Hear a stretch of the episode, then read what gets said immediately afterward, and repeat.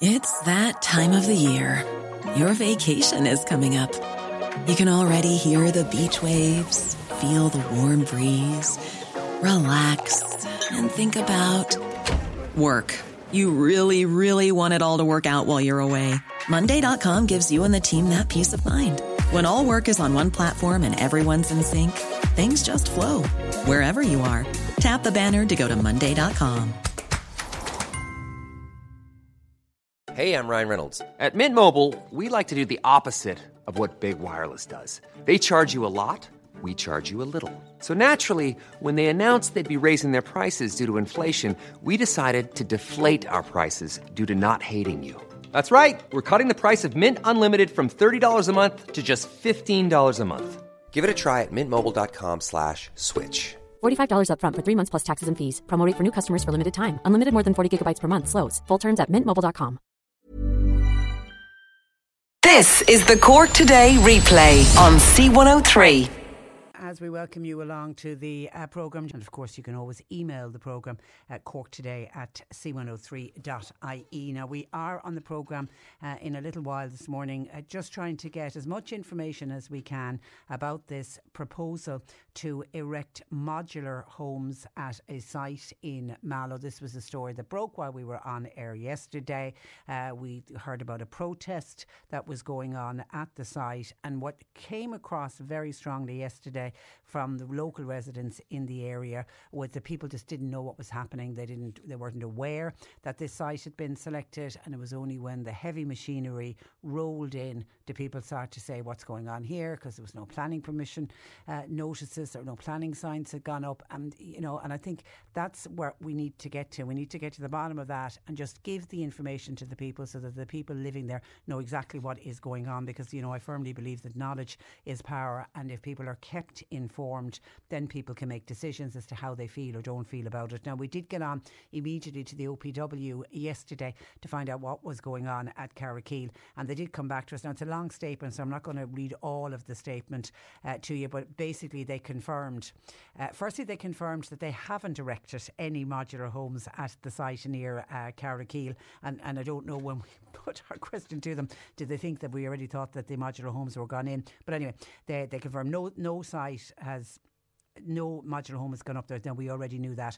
And they then explained that it is the OPW is responsible for these modular homes, because they've been tasked by the government to develop these modular homes, and it is to accommodate Ukrainian refugees. So they got on to all of the local authorities around the country and said, give us an example of a site that you think in your area we could place some of these modular homes. And obviously the site at Carrigkeel was put forward by Cork County Council. According to Councillor John O'Shea yesterday, there's also a site that's been identified in West Cork. And I don't know if it's just two sites were put forward by the council or not. Anyway, the OPW say that the site in Mallow is one of a number around the country under assessment at the moment for suitability, and a meeting has been arranged by the Department of Children, Equity, Disability, Integration and Youth for tomorrow, Friday, to engage with the locally elected representatives. There will be input from the OPW on the technical aspects of the programme and how the sites are to be developed. Now, we are hearing this morning that there could be some kind of problem with the site, and if that is some technical problem, I don't know. I'm assuming we're not going to know if there are problems with the site until that meeting takes place tomorrow with the councillor, so we may not have an actual update on that.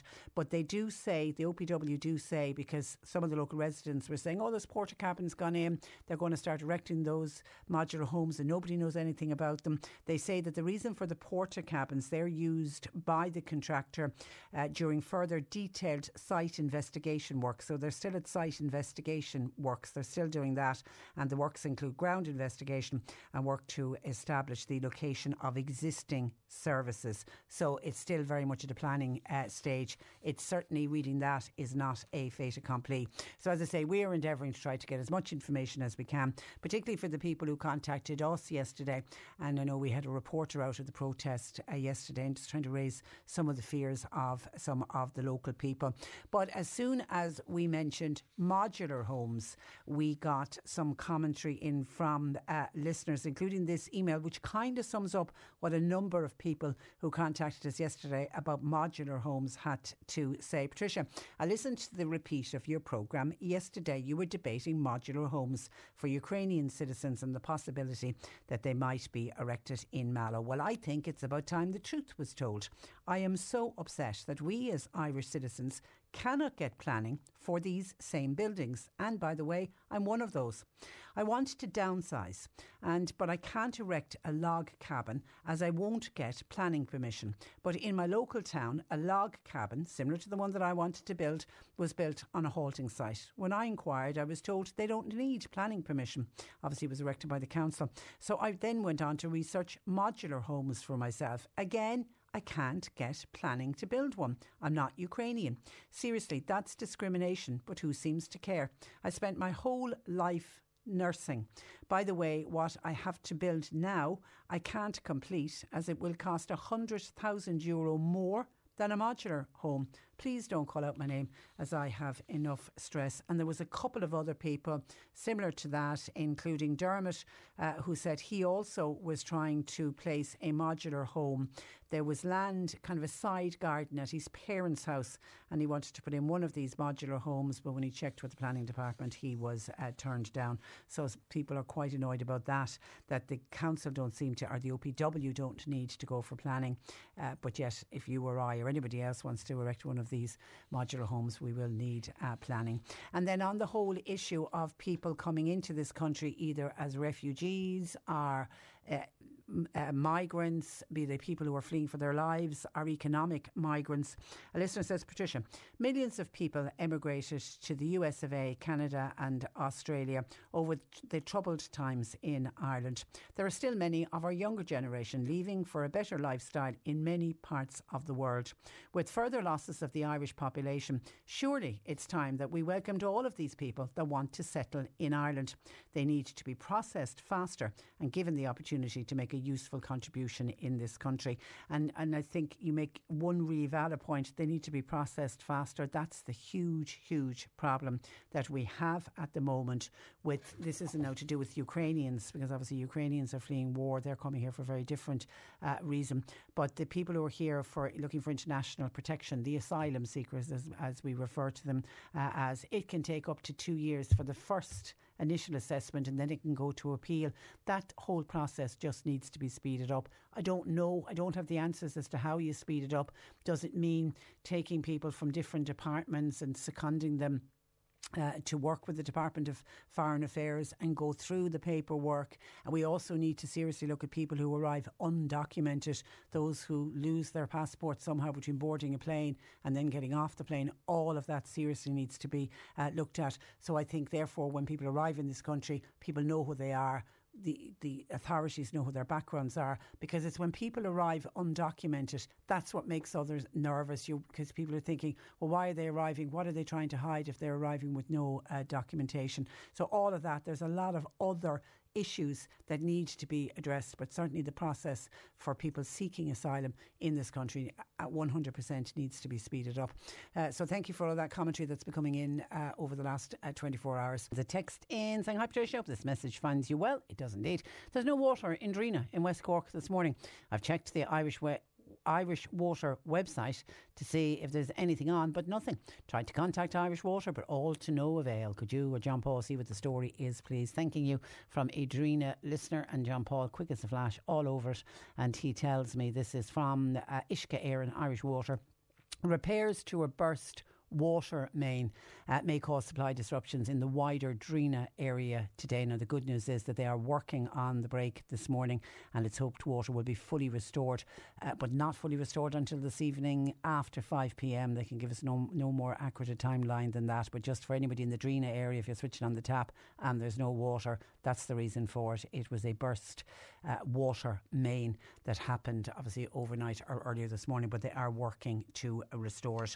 And just to update you on a story we spoke about earlier in the week, and this is to do with the GP practice in Coachford and the fact that the doctor there received a letter from Macroom Credit Union, who own the building, to give 6 months' notice that they'd have to leave, and of course, obviously it's caused consternation in the Coachford area, and particularly for the GP practice as well, because a lot of people are saying it isn't as easy to find a suitable premises that could be used for a GP practice, because it needs parking and, you know, wheelchair accessibility, etc., and a lot of disappointment in the area. And people were also saying, you know, 6 months' notice is a very short notice to give to the Coachford family practice. Now, we had been liaising with the Macroom Credit Union, and they were pointing out to us, you know, the reason for it was to do with something that's contained in the Credit Union Act. It actually precludes them from using the premises from any other purpose other than conducting credit union business. Anyway, we've had a statement in from Macroom Credit Union to say, having clarified the matter further, the Board of Directors of Macroom Credit Union are now in a position to offer a longer notice period to Dr. Kingston regarding the termination of the lease agreement in respect of the Coachford Credit Union office. This will allow Dr. Kingston more time to find a suitable alternative premises for her GP practice, and will also help to maintain the provision of a GP service in Coachford and the surrounding community.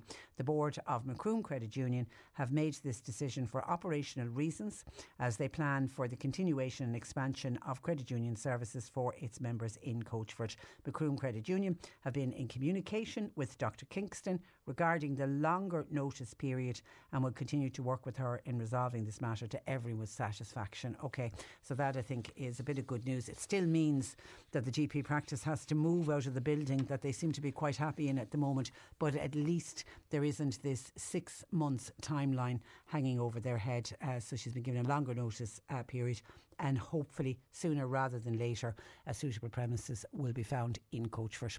And thank you to Macroom Credit Union for that. This is Cork Today on C103. Email Patricia now with your story or comment. Cork Today at c103.ie. Now, yesterday, as we heard from some people who were protesting in Mallow over a proposal to build modular homes on a site in the Carrigkeel area of the town for Ukrainian refugees. Local residents are annoyed that they were not informed about the proposals, and others spoke about people from the area who are currently in need of housing. To try to find out what is going on, I'm joined by Fine Gael councillor Tony O'Shea, who's been sharing information on his social media account. Good morning to you, Tony. Good morning, Patricia. And you're welcome. And I suppose, firstly, well done. And I can see a number of texts coming in and actually saying well done to Councillor Tony O'Shea for trying to get information out to people, because I think that's the key. I think people are looking for information. So I suppose, take me back and tell me, how was this site identified and when was it identified?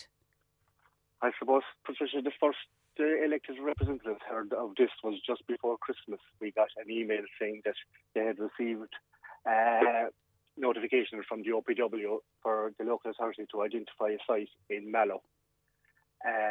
We were told after Christmas that they had identified a site in Carrigkeel, and the only other information we got on this as elected representatives was we were scheduled to have a meeting last Monday, actually, but we had a full council meeting, and a lot of the public representatives was rushed. And felt it was rushed, so we put it off till this Friday. It's an online meeting. So we were in attendance at the full council meeting, Patricia, and my phone lit up. I was getting calls and texts and saying that what's happening in the site in Carrigkeel, there's machines there working there today, clearing the site. And as councillors, were you expecting to have what is tomorrow's meeting? Were you expecting to have that first before any work begun on the site? Absolutely, Patricia. I mean, it's communication is key to any project and to anything that goes on anywhere. You must have communication with the people, and the people have to buy into it, Patricia. Otherwise, Patricia, we've started this whole process wrong. This whole process has been started wrong. As far as I know, who we're meeting with on tomorrow morning, or who's on the team's meeting tomorrow morning, is members of the OPW, and we were supposed to get a briefing on the type of modular home. And do we know at this stage, is the site suitable or not? We're told that they are what they're doing at the moment is site investigation works. Yes, we have been told that OPW had identified the site at Carrigkeel, and it was only yesterday evening I received a phone call saying that members of the public were approached by Sisk, people, Sisk are the contractors that are up there as far as I know, Patricia, and they were told that works were no longer going ahead, that the site was deemed unsuitable. Now, that was coming from a member on the protest line yesterday evening. I got a phone call about 5:30, Patricia. Other than that, that's as much as I know. So you won't know, you can't get that confirmed, obviously, until this meeting tomorrow with the OPW? That's correct. We have a meeting scheduled, online meeting at 11:30 tomorrow morning, Patricia. Okay. I have told everyone, I've communicated with a lot of people via message, via phone call, on my social media page, and I told them what I know, Patricia. I don't know any more than what I've posted up on my social media page and what I've communicated to the people personally. Is the land owned by Cork County Council? Yes. What was the plan for that site? That site has been idle for donkey's years, Patricia. I presume it would be going towards social housing in time. It has never been brought before us at any council meeting. I think that council have been asked to identify a few sites. I'm not sure what other sites were put forward to the OPW for recommendation for modular homes for UK names. But look, all I can say, Patricia, is that's as much as I know. That's as much as any public rep knows. I know.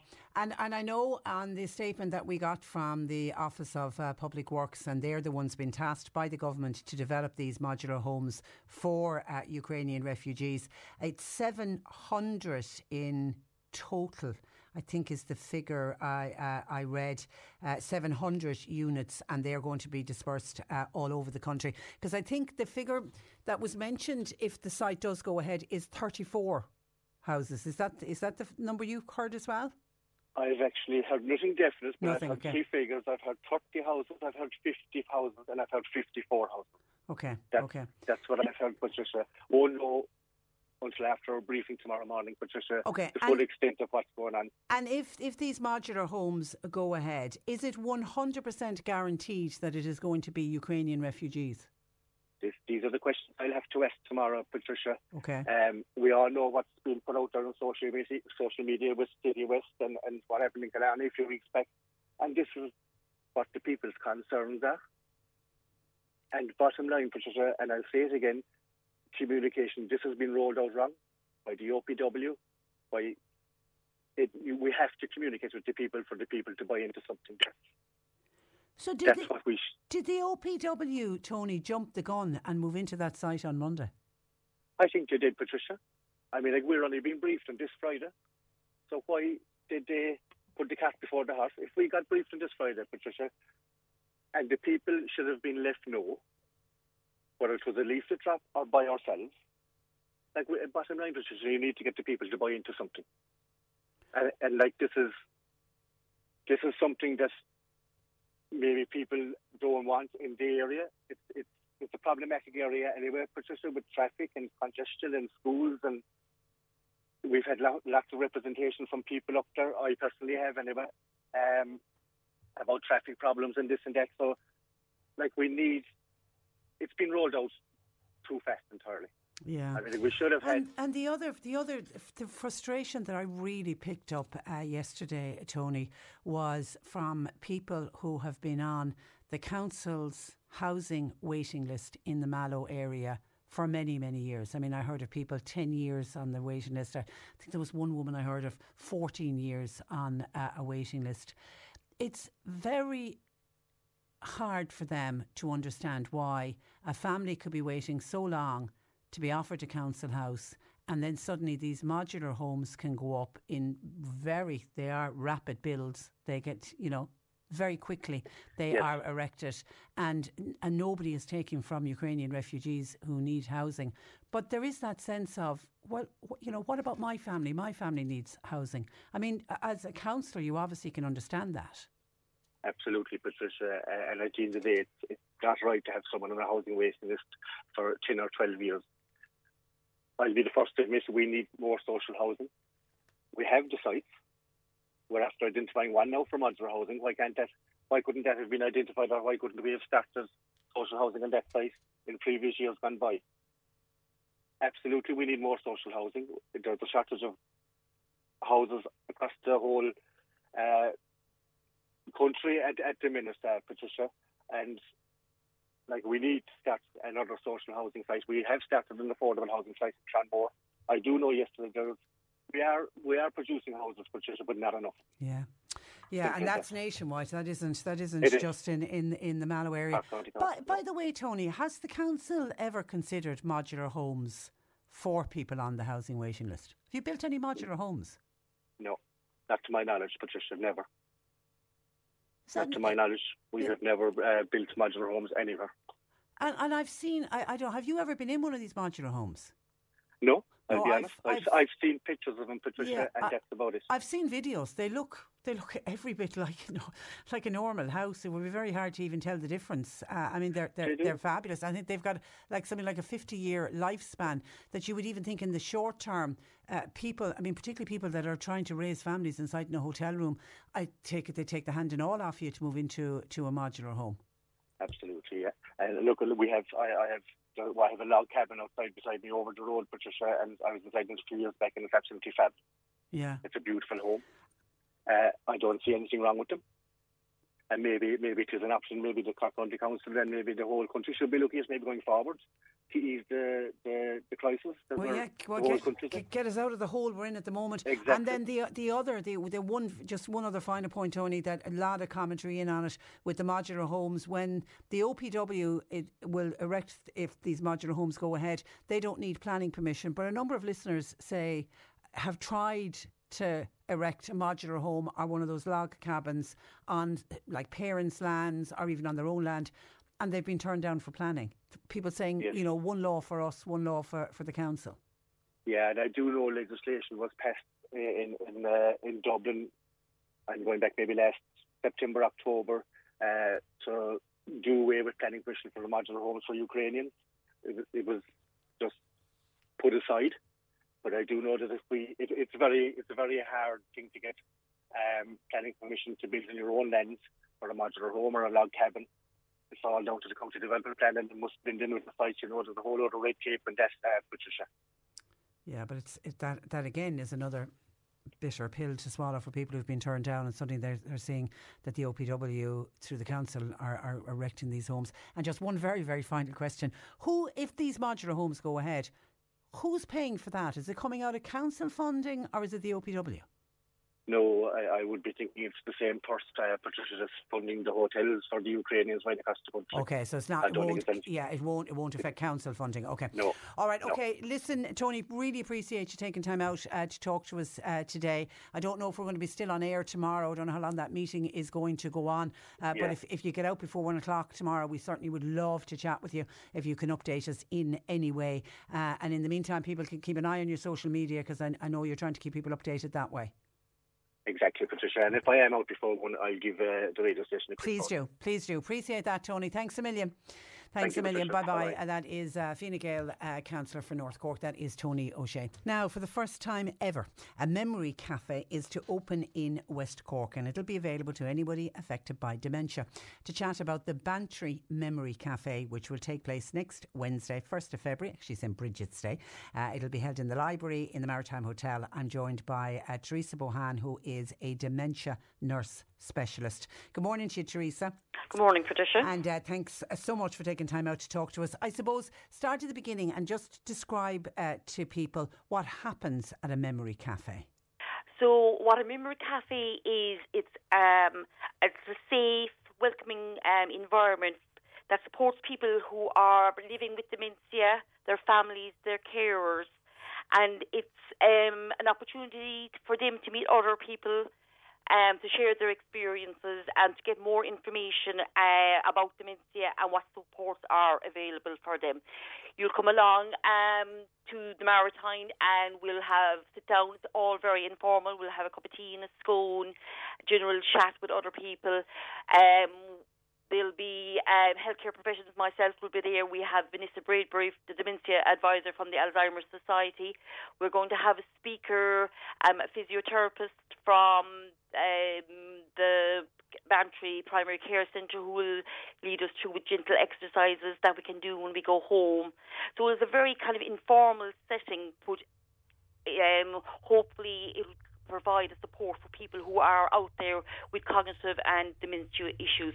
We also like to invite their carers, families, friends, who maybe who would like to come along to get more information. Yeah, I mean, it's informative, but there's a social aspect to it, Theresa. Yes, and I'm assuming for people who either have dementia, are the carers of people, you know, looking after somebody with dementia, at times, depending on where the person is, it's not always possible to go to a social event.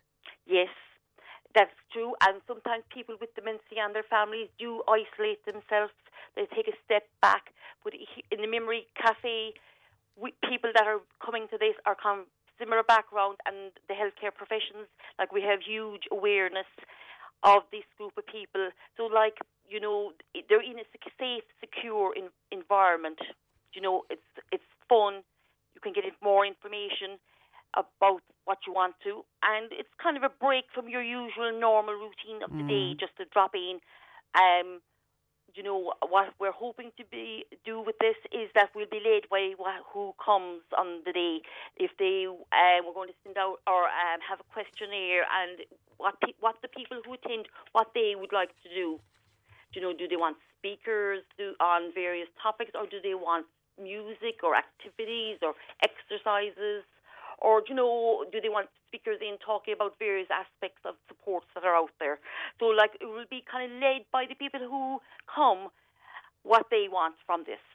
Yeah, and I really feel the one big plus to the Memory Cafe is it's that support network for the families and the friends and the carers, because as you say, families living with somebody with dementia can become very isolated and at times can feel that they're the only ones going through it. So I think that support is important, isn't it? Like, you know, it's support, and you learn from other people's experiences, you know, and you networking with as well. You know, you may meet at the Memory Cafe, but you go on afterwards, you know, that you can ring a person. You know, friendships hopefully will emerge from this. Yeah. You know, that, you know, you might decide there, you meet up, you know, yourself and your person living with dementia and the carer can meet up with each other after this. You know, it's friendships and supports, and for the community of West Cork as well to be aware that know that there is somewhere in West Cork that they can go if they want an informal setting, if they want to get more information, they would like to meet other people who are living with dementia or cognitive issues, like that there is somewhere to go in an informal aspect. And we'll hopefully have a bit of fun as well at this. Yeah, it isn't all serious. It's about having fun. There's a number of these cafes, isn't there, operating around the country? There is around the country, but unfortunately here in West Cork, there's none. Yeah, this is the first. Around Cork City, you would have one recently opened in Ballincollig, at Carrigkeel. There's one in North Cork, Kanturk, and in Yall. So, like, I'm delighted this is setting up, because this is great for people living in the West Cork area. Like, it's all very well, say, you go to Ballincollig, but that's a good distance away. Yeah, absolutely. So, like, Bantry is kind of central. Like, I'd be hoping in years to come that every big town in West Cork would have something set up similar to this, would be my hope for the future. But look, at this is a great start. So hopefully going forward, this will happen. And there's a lot of people involved, isn't there, in organising it and getting it off the ground? There is. I'm very thankful to the Bantry Age Friendly Dementia Subgroup. They had the initial thought to set this up. We have the Family Carers and Older Persons Initiative at Local Link. The Alzheimer's Society are involved. Myself, the Dementia Nurse here in Bantry Hospital, physiotherapist from the Primary Care Centre, and community and the Cork South Community Work Department. Great. So, like, there's a lot involved with this, and there's a bit of work gone into it where we were going with this. But hopefully now on Wednesday we'll have achieved what we're aiming to do. Theresa, is dementia on the increase? Well, you see, our population is ageing. Yeah. So dementia as we age, you have a higher risk of developing dementia. So we're having an ageing society, especially here in West Cork. I also think it's probably been identified earlier as well, which is probably pulling into the numbers. But like age is the biggest risk factor to developing dementia, and here in West Cork we would have an older age profile, so that's probably why we are seeing more of dementia here in West Cork, and I suppose in Ireland in general, and across the world as well. We're constantly hearing about our ageing population, and it's fantastic that people are living longer, and we welcome that. But of course, as you say, with that will come an increase in the number of people who will be diagnosed with and there's so many different types of dementia, isn't there? I mean, I think everybody thinks of Alzheimer's, but I know Kevin Quaid, who suffers from a Lewy body, who's behind the Dementia Cafe in Kanturk. I mean, that was something I'd never heard of before Kevin started talking about it. So there's so many different types of dementia. Yeah. Now, Alzheimer's disease would be the one most common, I say about 60%, but you'll also have your vascular dementias, and you can have a type of mixed dementia, which would include vascular and Alzheimer's.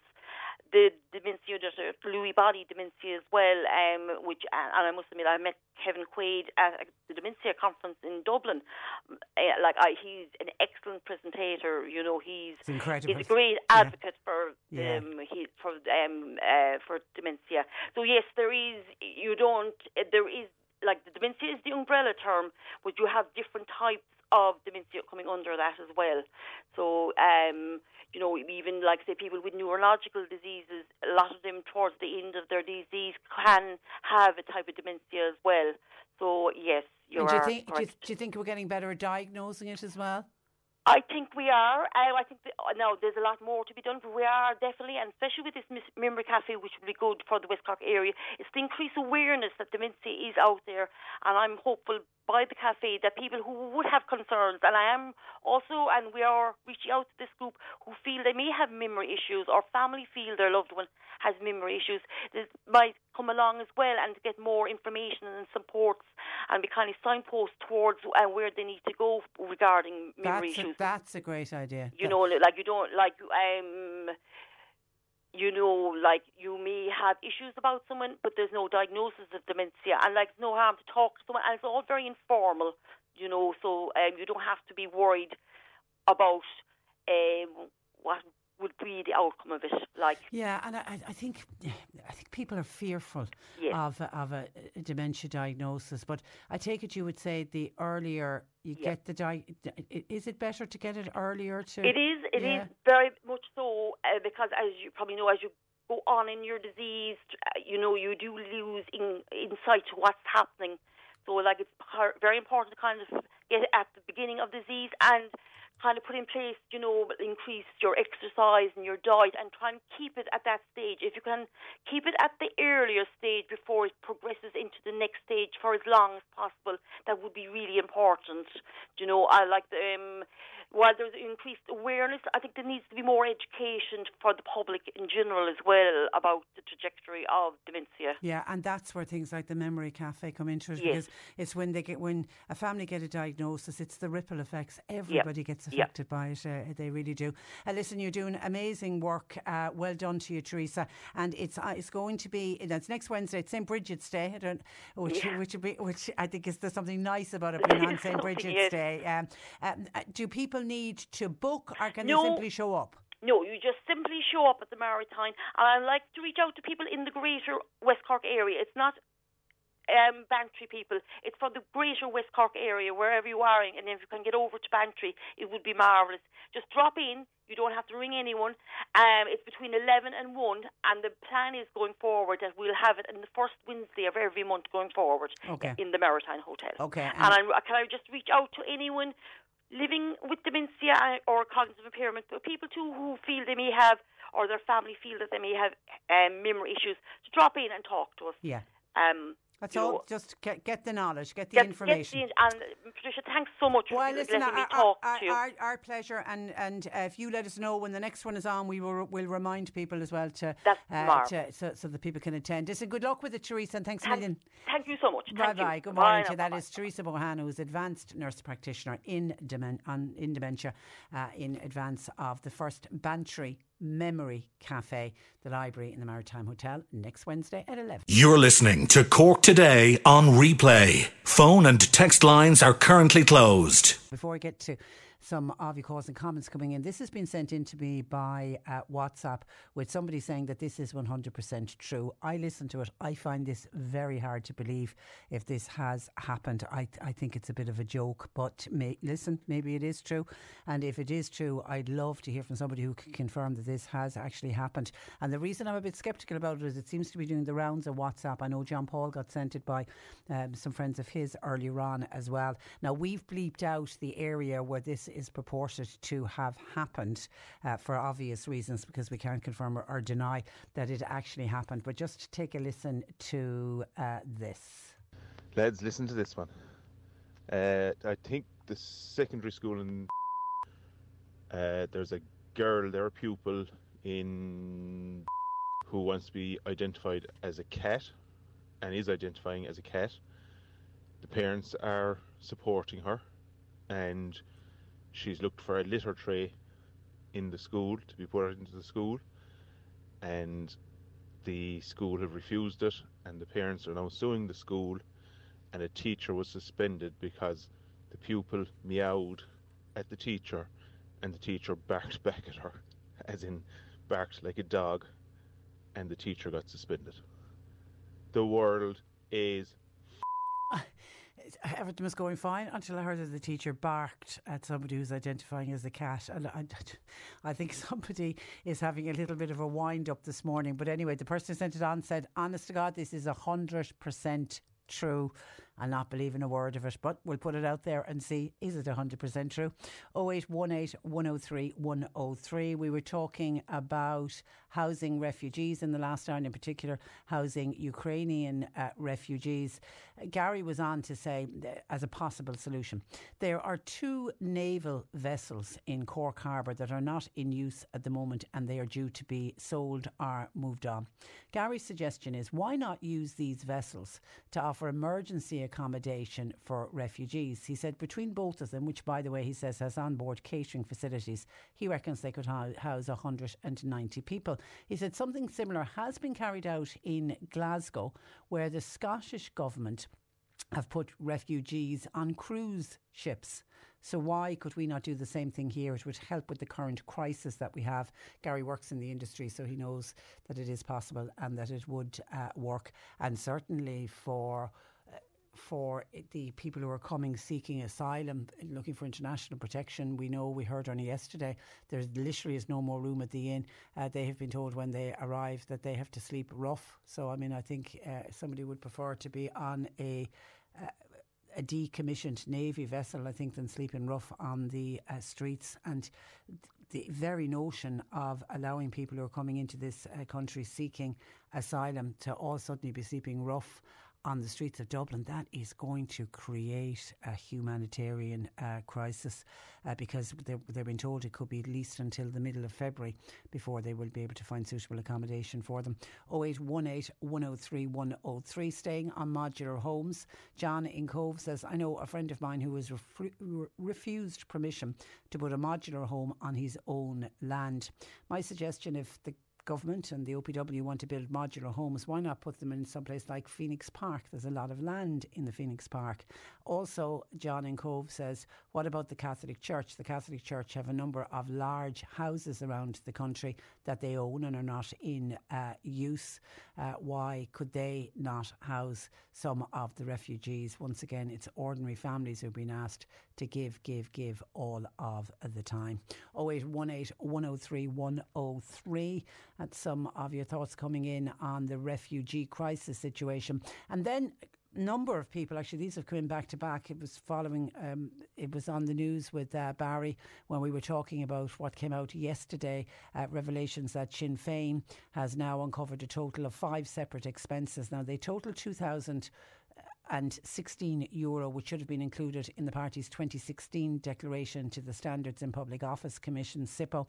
The party said in a statement it regretted the omission, which now means it has to resubmit its returns for the general election. But they do say they are well within the spending limits permitted by a political party for an election. Now, some people commenting on that. Dan says, Patricia, after trying to destroy Pascal Donoghue, isn't it amazing how quiet Sinn Féin have gone since yesterday after finding their own omissions in expenses? You would think Pascal Donoghue had done an awful crime the way Sinn Féin went on when they were doing similar things themselves. The holier-than-thou Sinn Féin party throwing stones from within their glass houses, says Dan. Mick says, well, the party who wanted answers and calling for heads on a plate in the Dáil now have some answering to do themselves. But of course they'll come up with it never happened, and their friends in the media won't go after them like they would have gone after the government. Oh, I've seen a lot of media pick up on this particular story. Mick, I think it was Fionn Sheen in the Irish Independent, I think was the one who was responsible for uncovering it. And then another Dan, a different one to the original Dan, says, Patricia, as a follow-up to an email I sent you yesterday regarding the overpaid shower that we have in the Dáil, last night's revelations about Sinn Féin's affairs confirms my scepticism about how totally ripped off we are by everything that has come out this week. Firstly, with Pascal Donoghue thing, now no longer an issue. Get rid of them all, I say. Appoint a CEO. If we had a CEO, they could run the country. Dan says people need to remember all of this come the next election. 0818 103 103. John Paul's taking your calls. You can text or WhatsApp to 0862 103 103. C103 Jobs. Pat Enright, Glass and Glazing in Mallow. They are looking for window fitters and a general labourer. Call 022 50450. An early years educator with QQI level 5 required for Bantir Community Childcare. CVs please to mary@bantirchildcare.ie. Ward personnel are recruiting construction labourers, ground workers, machine drivers and all types of carpenters. Call 021 233 9120. And a receptionist is wanted for Jimmy Barry Motors in Bantry.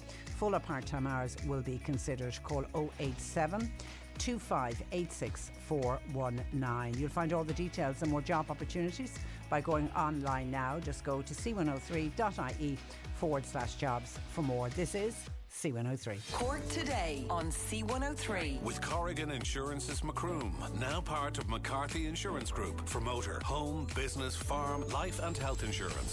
CMIG.ie. This is Cork Today on C103. Email Patricia now with your story or comment. corktoday@c103.ie. Now, the current level of available ambulance cover in West Cork has deteriorated to such an extent that it is now actively endangering the lives and health of residents and is causing severe levels of burnout and exhaustion among ambulance and paramedical staff. That is a statement from West Cork Independent TD Michael Collins, who joins me this morning. Good morning to you, Michael. Good morning, Patricia. A shocking statement, I have to say. So I suppose talk to me about what ambulance cover is currently available and how does that compare, say, with previous years? Well, at the moment, we have four ambulances in West Cork, Clonakilty, there's one based in Bantry, Skibbereen and Castletonbere. Now, in previous years, and I say that's maybe going back maybe 5, 6, 7 years ago, the ambulances were based in West Cork and were working in West Cork and not working elsewhere. The Carrigkeel ambulance, and I'm reliably informed because I'll be honest with you, Patricia, I have it from staff members, I have some burnt-out staff members that have left the ambulance service, I have it from people who are ringing the ambulances and can't get ambulances, but they tell me the Carrigkeel ambulance is out in Cork City from early morning to late in the night, and is in every other part of Cork County, but not in West Cork. The Castletonbere ambulance, which is right up there in Castletonbere, is down in Kerry every day. So what's left is Bantry and Skibbereen. And when the Bantry and Skibbereen get call-outs, and it could be in Conceal, it could be in Shannon, it could well be in Goldeen, they didn't have to head to pick up the patient. It could be a very serious issue, yes, and that should go to CUH, obviously. But there's issues of bone breaks or whatever, but they are told, quite clearly not to take them to Bantry. So they're all heading into the bottleneck in CUH. They're in a situation where they can't take out the patient because the hospital is overcrowded. And in some cases, they might have to wait 3, 4, 5 hours. And when if that's the case, there is no ambulance cover whatsoever in West Cork at that time. And in a lot of cases, Patricia, when they do bring the patient into CUH and I suppose in their side of their work, they're then told to go to places like Tipperary, again maybe Kerry, could be Limerick. They're called everywhere and anywhere, but there's no cover in all these kinds in West Cork. And the whole point is there's people ringing for ambulances, there's people lying on the roadside for hours, there's people lying in their home after a fall, waiting maybe 10, 12 hours for an ambulance in West Cork. It's a breaking point. So it's the National Ambulance Service. They are the ones who decide what ambulance goes where, and I know they prioritise depending on the call. So therein seems to be the problem. They don't have enough ambulances. They certainly don't, and I think that they're leaving ambulances go here, there and everywhere, and there's no understanding that there's 132 kilometres long of area in West Cork from, we say, Kinsale to Argroom. And it's a huge area and it's brought out savagely.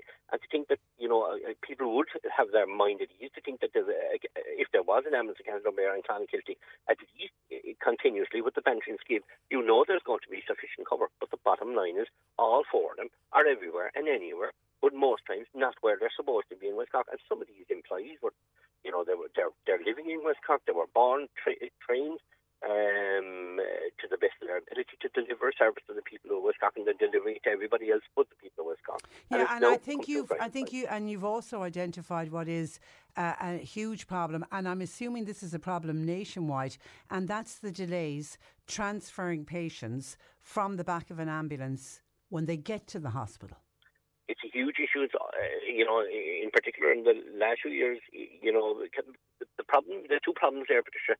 First of all, they're bypassing Bantry General Hospital for a lot of cases that they do not need to bypass Bantry General Hospital for breaks or whatever, because they're well able to look after all that. That's the number one problem, of course. And not alone bypassing it, they're heading up to an overcrowded and already overcrowded CUH who can't cope with the people that are coming in there. So they're being kept in the ambulance until there's room inside the hospital, and that can take hours. It's leading to massive stress amongst ambulance staff. And I've met the staff that have left it, dedicated, brilliant people, bumped into them, asked them how they're getting on, telling me they're gone. They've quit. Wow. They moved on to another job because they couldn't cope anymore. They were never in the area they were supposed to be. They were sent here, there, everywhere, all over the country. Long hours, no understanding. But I did put forward a solution yesterday, Patricia. And the solution was put forward to the people of West Cork and to the ambulance staff in West Cork in 2013 when they were promised a 24/7 rapid response vehicle. And that's what they got in West Cork. What we got in West Cork was a day service, not a 24-hour service, which is badly needed. And on top of that, that day service was meant to be 365 days. We find out last year that there was 94 days, there was no rapid response vehicle in West Cork. So these questions need to be answered. And also... And that's down to staffing, is it? That's down to they don't have the staffers? It looks like it's been that they are not adequately staffed. They could be moved elsewhere.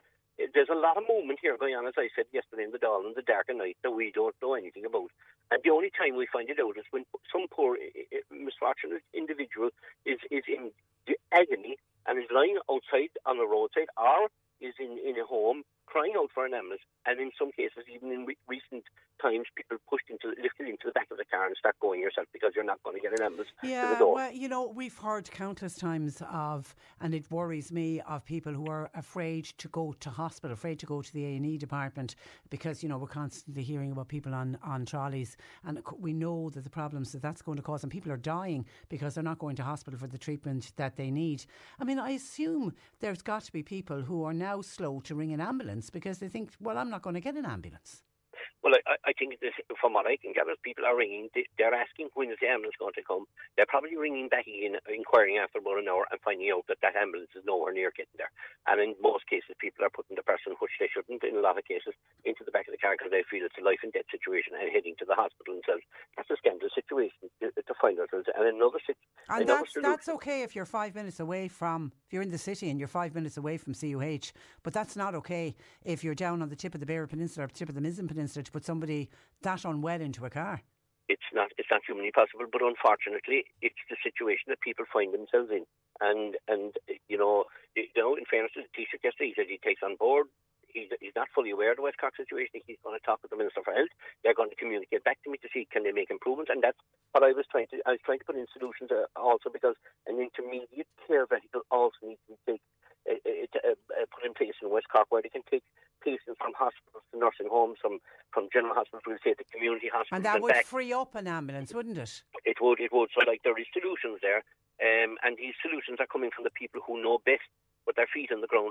The government needs to walk towards it, because I've raised this with Micheál Martin a year and a half ago, 2 years ago, when there was a lady who was at 14 or 15 hours waiting for an ambulance in West Cork.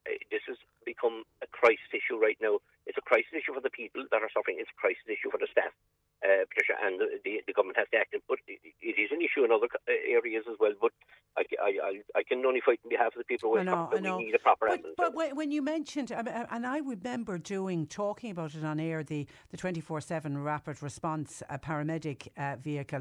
I'm taken aback to discover that's 10 years ago, 2013. Has it ever been there 24/7? No, even at the start? Never. No, it was promised that it would be there. They never got to 24/7. They got a day service, and that day service obviously isn't covering 365 days now either. It's with the loss of 94 days last year. So that to me is being sneakily moved away again from us. And again, a lot of this happens, as I say, in the dark at night. We don't realise that there's no ambulance available in West Cork, but like it's coming to light because I think the staff can't cope anymore. Number one, as they're leaving the work, and of course, again, it comes back to the people. People are talking. They're looking for their ambulance service, and nobody rings an ambulance service unless you need it. Yeah. I see it myself. 3 young men in a car accident last year. It's gone for 3.5 hours waiting for an ambulance, lying on the side of the road. Just unbelievable. Yeah, but it's a real worry to hear of the burnout and the exhaustion, isn't it? We lose some of our good staff if we don't do something. And they're top class. They're top class staff that have worked and trained and are dedicated to deliver service for the people of West Cork, where they're born and reared, and that's what they wanted to do. And now they've been taken everywhere else. There's nothing wrong with helping any other people, but we certainly can't do that at leaving West Cork wide open without an ambulance service. Okay. Ken, just while I have you on, I saw that you were looking for emergency financial aid for inshore fisheries sector. What's that about, and why are you looking for that? We had a motion in the Dáil yesterday, and the ambulance service was a leader's questions I was doing, but the motion in relation to the inshore fishermen is that we talk a lot about the bigger fleet, and I never like to divide the big fleet or the small fleet. To me, they're all fishermen. They all need help at certain times. And the sector hasn't been getting help, either the larger fleet or the smaller fleet. But in relation to inshore fishermen, the shrimp and velvet crab market has completely collapsed. It might be the war in Ukraine. There's a number of reasons for that. There's some fishermen haven't been out inshore fishing. These are daytime fishermen that go out on their smaller boats into the water. They haven't been fishing or able to fish it since maybe early December. Have had no income. They have families to feed, the same as everybody else. The inshore sector, their own union has sought a 12 million aid package. We put forward a motion yesterday in the Dáil, quite simply looking for that aid package for the inshore sector. It's not a precedence a new precedence we're going to be setting, because the pig sector last year on the agriculture got a package to save their sector, and rightly so.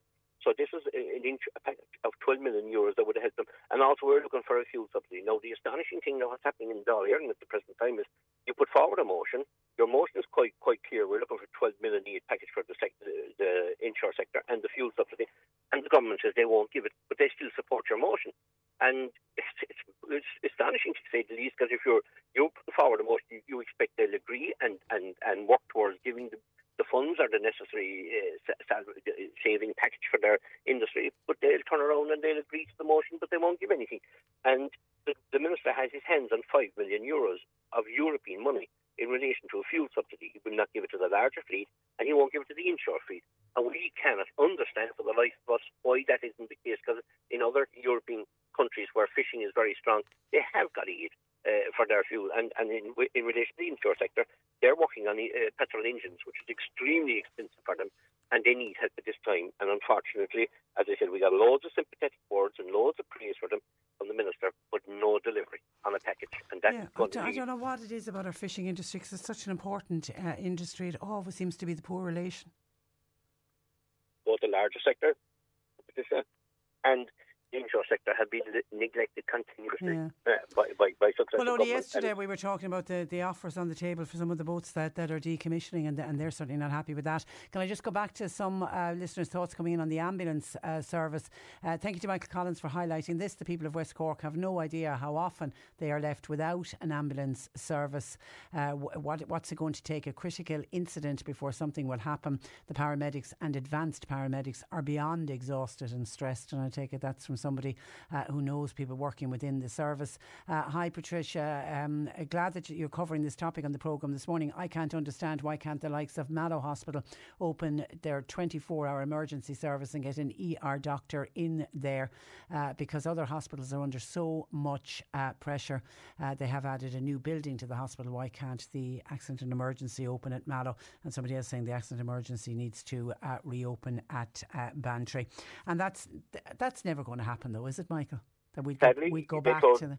I know, they closed the 24-hour union. We fought bravely, a number of us, to keep that open, and since that, we're going a step back. But the bigger issue here right now, and I suppose we can, unfortunately, undo the mess that was made at that time, Patricia, the biggest issue here is that the ambulance... Selling a little or a lot? Shopify helps you do your thing however you cha-ching. Shopify is the global commerce platform that helps you sell at every stage of your business. From the launch your online shop stage to the first real-life store stage, all the way to the did we just hit a million orders stage. Shopify is there to help you grow. Shopify helps you turn browsers into buyers with the internet's best converting checkout. 36% better on average compared to other leading commerce platforms. Because businesses that grow, grow with Shopify. Get a $1 per month trial period at shopify.com/work. Shopify.com/work. Ready to pop the question? The jewelers at BlueNile.com have got sparkle down to a science with beautiful lab-grown diamonds worthy of your most brilliant moments. Their lab-grown diamonds are independently graded and guaranteed identical to natural diamonds, and they're ready to ship to your door. Go to BlueNile.com and use promo code LISTEN to get $50 off your purchase of $500 or more. That's code LISTEN at BlueNile.com for $50 off. BlueNile.com, code LISTEN. Hey, I'm Ryan Reynolds. At Mint Mobile, we like to do the opposite of what Big Wireless does. They charge you a lot, we charge you a little. So naturally, when they announced they'd be raising their prices due to inflation, we decided to deflate our prices due to not hating you. That's right. We're cutting the price of Mint Unlimited from $30 a month to just $15 a month. Give it a try at mintmobile.com/switch. $45 up front for 3 months plus taxes and fees. Promo rate for new customers for limited time. Unlimited more than 40 gigabytes per month slows. Full terms at mintmobile.com. Staff are clearly instructed if there's somebody falls and breaks a bone in the Mizzen Peninsula or Sheep Head or in Beira, and I'm only saying that because they're the furthest west. They're bypassing Bantry General Hospital and taking them straight up to the CUH. It's crazy. The whole thing is absolutely mind-boggling. And the minor injury clinic is there to deal with those issues. It is, and if you put the person, bundle them into the car area, and you take them to Bantry, they'll be looked after. And but they won't take them out of an ambulance. Yeah, it's the same issue. We've heard the very same examples come out of Mallow Hospital as well. Okay, listen, we have to leave it there. Thank you for that, Michael. Thank you. And thanks for joining us. That is West Cork Dáil Deputy Michael Collins. 0818 103 103. John Paul taking your calls. You can text or WhatsApp to 0862 103 103. Some of your texts and somebody's saying, Patricia, could you find out, is the boil water notice still in place in the Macroom area? I can tell you, yes, the boil water notice does remain in place in the Macroom area, so keep boiling your water, please. Miriam Mallow wants to know, is there any update on that lady Noreen who got attacked by the pigeon? I haven't, but what I would to is when John Paul has been busy all morning, when he gets a chance, I get him to put a call through to Noreen to see how she is, and more importantly to see, has that pigeon left her garden and gone away, and has he gone off and attacked somebody else, and did he calm down, and how quick did it take him to calm down after the attack yesterday. I'm delighted to say that Sergeant John Kelly, based at Moygarde the station, joins me live in studio for this week's Garda the File. Good morning to you, John. Good morning, Patricia. And you're very welcome. Have you a microphone in front of you there? You sound a bit away from the microphone. Yes. Why are you sounding distant? Let me turn those all up. Okay. Okay, yeah, that's okay. Okay, now let's start. You want to start with this again. We're back to a Facebook scam, I take it here. Somebody bought concert tickets. Yeah, yes, Patricia. And it looks like we're going to have more of that in the future.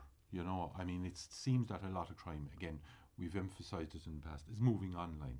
You know, you're not having the same level of burglaries, you're not having the same level of physical thefts, but you are having it, again, this is online, whereby a person, something came up on their Facebook feed, looking for concert tickets, they replied, they sent on €50 to Revolut, obviously no ticket, and post disappears afterwards, you know. People just have to exercise caution with regard to that, you know. Yeah, it's and I know people will be exasperated, saying, "Can't believe that somebody would get stung." But if you're busy, or if you're desperate to get something, and that's what these scam artists know. Absolutely, you know. And there are authorised resellers, you know. Go through something like that. There may be somebody, you know, not going to the concert. You know, but I mean, once you move outside a level like that, well, then you're leaving yourself open, you know. Yeah, and don't buy from a random stranger. And obviously, when you send on money to Revolut, I mean, one of the last things you said, do you know and trust John? Do you know and trust Mary? Yeah. I mean, you're after hitting that. Well, you're after saying basically, yeah, you know the person you're buying from. There's no comeback. There's no comeback. No, you've agreed to it. Okay, yeah. Let's move to a break-in in Charleville. But in this case, the injured party came back and were able to, in a position to identify the person who had done the break-in, who was leaving the scene, you know. But break-ins at the moment, I mean, are very, very few and far between, thankfully. You know, I think since Christmas, we've only had two in Cork North. Now, you know, when you consider this is the 26th of January, you know, I mean, so that type of physical crime seems to have reduced quite a bit. It has never recovered since COVID, you know, but, you know, still for people, keep their eyes and ears open. The opportunists haven't gone away. And I think probably as well, people are getting more careful about making sure they're locking up before they leave, closing windows, if you've got alarms, turning on the alarms. And I've certainly noticed a lot more people seem to have got alarms installed. Absolutely, yeah. And, you know, and it is a deterrent. It is a deterrent, but I mean, not alone even from a break-in point of view, but the fact that you have a hardwired smoke alarm as well, and that if anything goes wrong, if anything goes wrong with your oil burner and your, you know, it goes up, or something electrical that has been on in the house goes up, well, you know, you're going to have that go through to the monitoring station, who in turn will have somebody at the door before further damage is done. Yeah, you know. Okay. So I think it's essential. So it is worth. Now this is a worrying one. This is to do with one of these blackmail. Again, we're back to cybercrime, but it's to do with them. It's young people in the main are getting caught with this one. Yes, and I mean, you go back for a number of years ago, about 5 years ago, there was one happened above in the north with very tragic consequences. I think it was a youth of 15 had sent on intimate photos.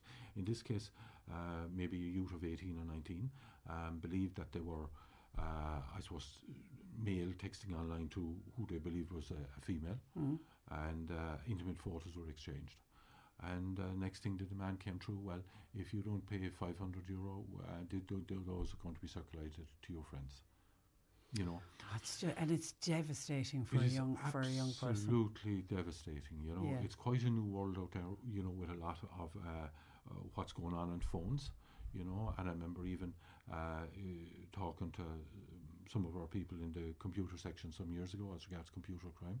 You know, and like an awful lot of the what they now call child porn is actually children that are sending intimate photos of themselves to other children. Yeah, you know, that's constitutes quite, you know. So please, you know, it's very, very important for people to have a chat with their children as regards smartphones and what to do, what not to do, the etiquettes involved and everything, you know. But if you end up in a situation like that where you know, willingly sent on the pictures believing that you were having some kind of a relationship with the person on the other end of the email, and then this comes back with, it turns out it's a blackmail, don't pay and report it.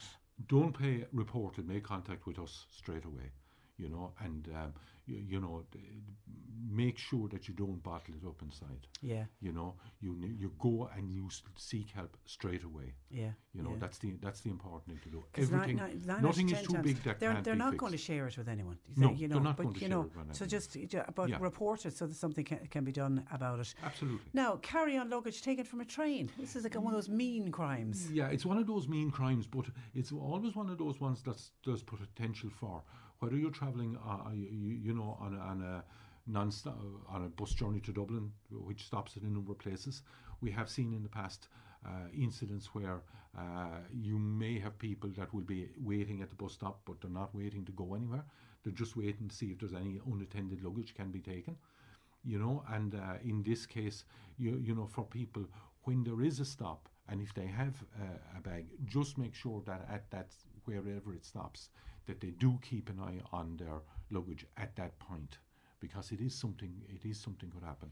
And of course, there's nothing suspicious about somebody getting off a train and picking up a bag, because you think, oh, that's their bag, and they walk off with it. Correct, but I don't think it was that. Yeah, yeah. You know, I think it could be something that, yeah, maybe the person was seen getting on with the thing, yeah. So, unfortunately, where you have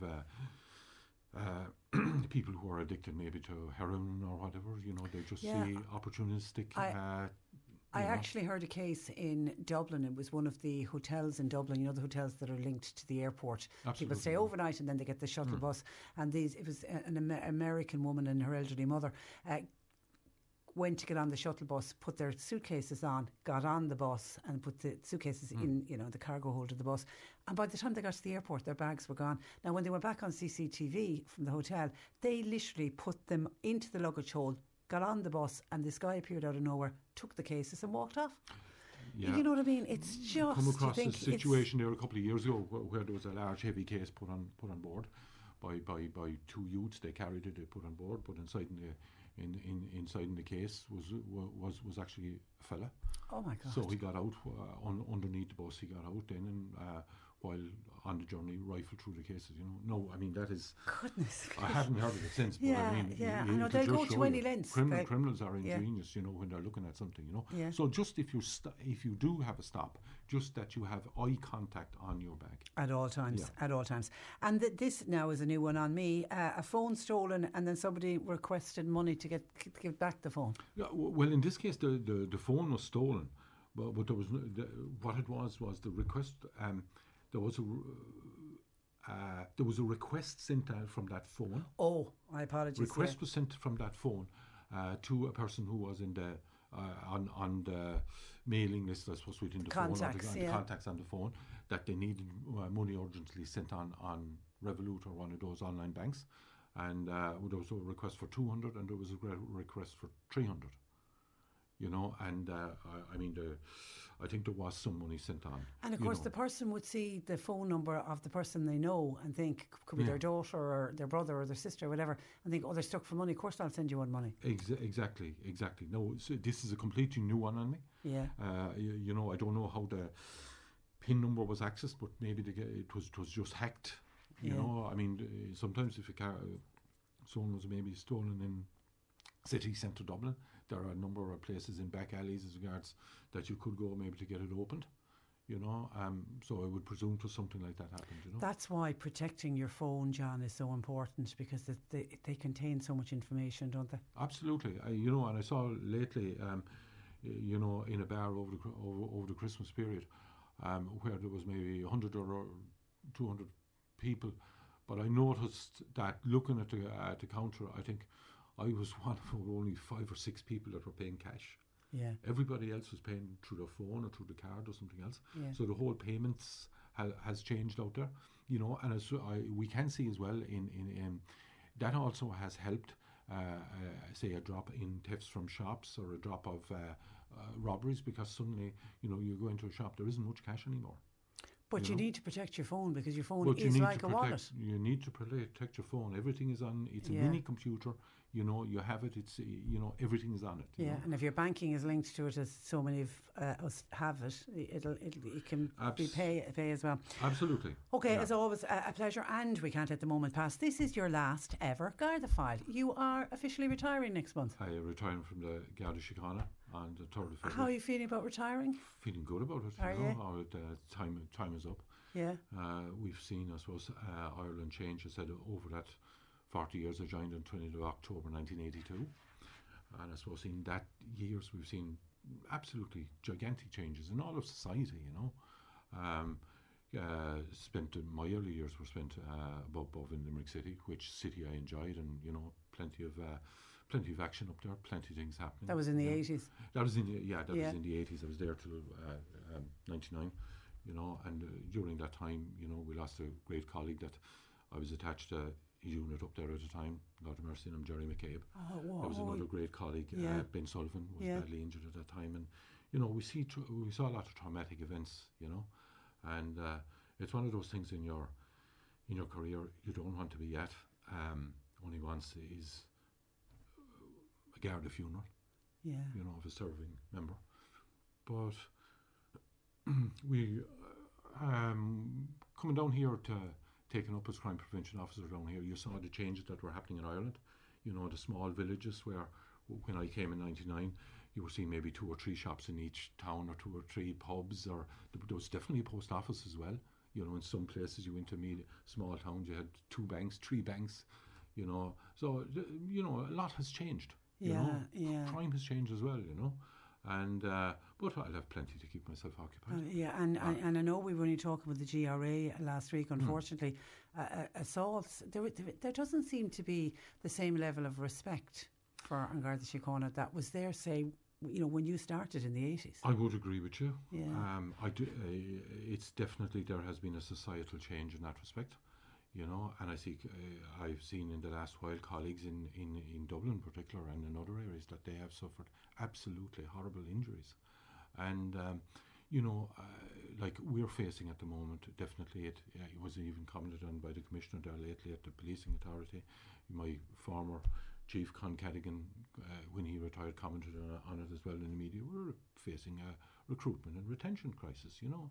And like, I mean, it is going to be hard in the future getting youth into the Garda Síochána, and while yes, it's something that offers different opportunities, you know, every day. But it's just the fact that there's not very much incentive at the moment. You know, as regards when they see some of the crime that's happening, some of the attacks on them out at the street, you know, and also to be fair, I suppose there is an element of micromanagement going on as well. But also you see as well that, you know, and it's important, anyone thinking of going for the guards, that they do their due diligence, you know, on what they're joining, and you know what are the benefits afterwards. I mean, they will have to retire when you're 20 joining. You don't have a pension. Pension is something, you know, it doesn't bother you. Yeah, yeah. You know, it means nothing to a 20-year-old. It means nothing to you. Yeah. You know, but I mean, when I met a young chap down there lately in Fermoy, he was just after coming out from a talk with a person who was basically talking about AVCs and the like, and he came out literally white-faced to discover that he was going to be leaving. He was one of those giant post-2013, and he was going to be leaving with a pension of probably 12,500 or 13,000. Oh, just crazy. You know, I mean, you have to incentivize things, you know. Yeah, and they're going to have to do something, because people are not going to want to join unless they know they've got a secure future, and that includes retirement. 100%. Yeah. You know? And then the other thing I always feel about members of Garda Síochána, the having to call to people's homes to break bad news. Is that part of the toughest part of your job? It's something that I think I've had to do once.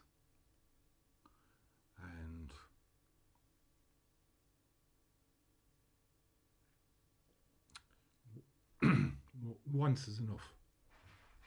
Yeah. You'll never forget it. No. Okay. It's you know, you meet people at the best of times, you meet them at the worst of times.